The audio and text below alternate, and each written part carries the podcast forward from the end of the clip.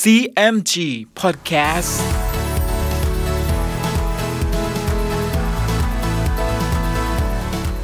สวัสดีครับ คุณผู้ฟังขอต้อนรับเข้าสู่ CMG Podcast กับผมดรพันการธานนท์นะครับ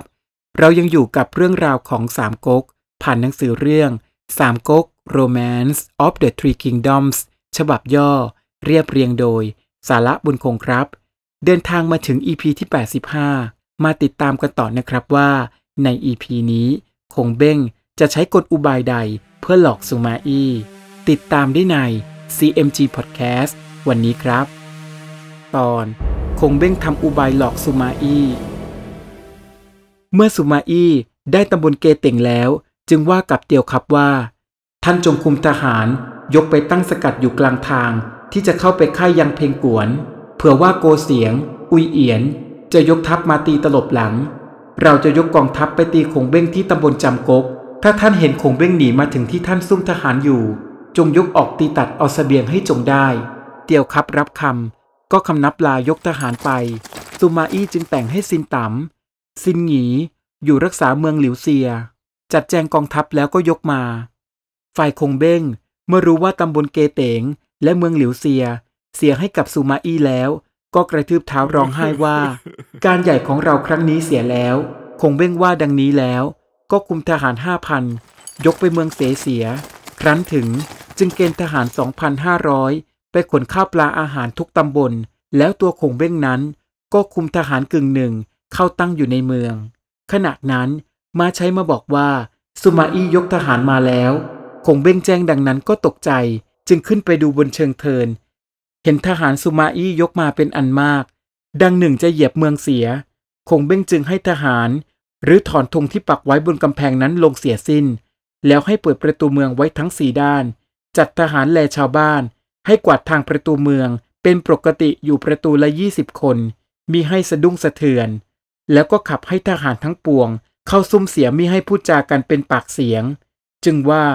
เราจะคิดกลอุบายอันหนึ่งให้สุมาอี้ถอยไปจงได้ ถ้าผู้ใดเจรจาอื้ออึงไป จะตัดศีรษะเสีย สั่งแล้วคงเบ้งก็แต่งตัวโออาสง่างาม พาเด็กน้อยสองคนขึ้นไปบนหอรบ ให้เด็กนั้นถือกระบี่คนหนึ่ง คนหนึ่งถือแส้ยืนอยู่สองข้าง แล้วตั้งกระถางทูบบูชาไว้ข้างหน้า แล้วคงเบ้งก็นั่งดีดกระจับปีเล่น ฝ่ายสุมาอี้ไม่เห็นคงเบ้งดีดกระจับปีอยู่เช่นนั้นก็คิดว่ากองทัพเรายกมาเป็นการโจรตัวถึงเพียงนี้ คงเบ้งหามีความสะดุ้งใจไม่ กลับดีดกระจับปีเล่นเสียอีกเล่าชะรอยจะแต่งคนไว้ลวงเราเป็นมั่นคง คิดฉะนั้นแล้วก็เกรงใจกลัวว่า คงเบ้งจะซุ่มทหารไว้ ก็ชักม้าพาทหารกลับไป ความกลัวมิทันจะจัดแจงทหาร ก็ให้กองหน้าเป็นกองหลัง ขับทหารรีบถอยออกมา คงเบ้งเห็นสุมาอี้ยกทหารกลับไป ก็ตบมือหัวเราะ แล้วว่ากับทหารทั้งปวงว่า บัดนี้สุมาอี้ถอยทัพไปด้วยกลของเรานั้น ดีร้าย จะยกกลับมาทำร้ายอีก จะไว้ใจมิได้ ก็ให้กวาดครอบครัวอพยพชาวเมืองทั้งปวง ลากถอยทัพมายังเมืองฮันตงสิ้น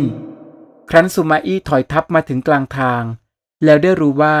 ตนเองหลงไปในอุบายของคงเบ้งสุมาอี้ก็เอามือตบอกเข้าว่า เราไม่รู้เท่าความคิดคงเบ้งเลยสุมาอี้พักทหารอยู่เมืองเสเสีย จัดแจงบ้านเมืองเป็นปกติ แล้วก็ยกทหารกลับไปเมืองเตียงฮัน จึงทูลพระเจ้าโจยอย ตามซึ่งได้ทำการรบพุ่งนั้นทุกประการ พระเจ้าโจยอยก็ให้สุมาอี้ กะเกณฑ์ทหารยกไปอยู่รักษาด่านทางทุกตำบล แล้วให้โกฉุย เตียวครับสองนายคุมทหารอยู่รักษาเมืองเตียงฮัน จัดแจงบ้านเมืองสำเร็จแล้ว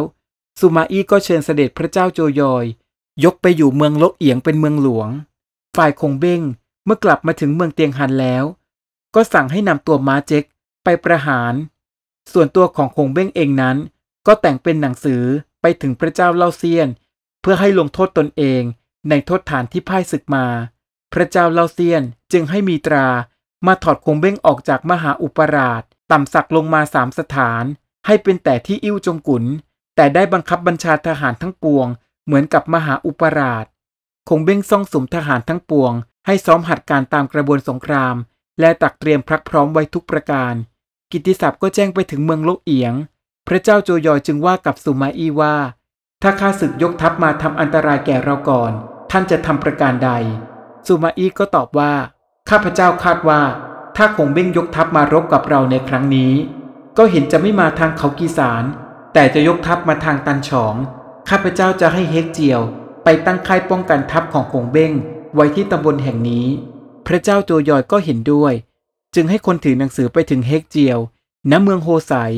ให้ยกทหารมาตั้งขัดทัพอยู่ตำบลตันฉอง ตามคำสุมาอี้ทุกประการ เรื่องราวกำลังเข้มข้นเลยใช่ไหมครับ ในอีพีหน้ามาร่วมลุ้นกันต่อนะครับว่า จะเกิดเรื่องวุ่นวายอะไรอีกบ้าง ติดตามได้ใน CMG Podcast EP หน้าสำหรับวันนี้ สวัสดีครับ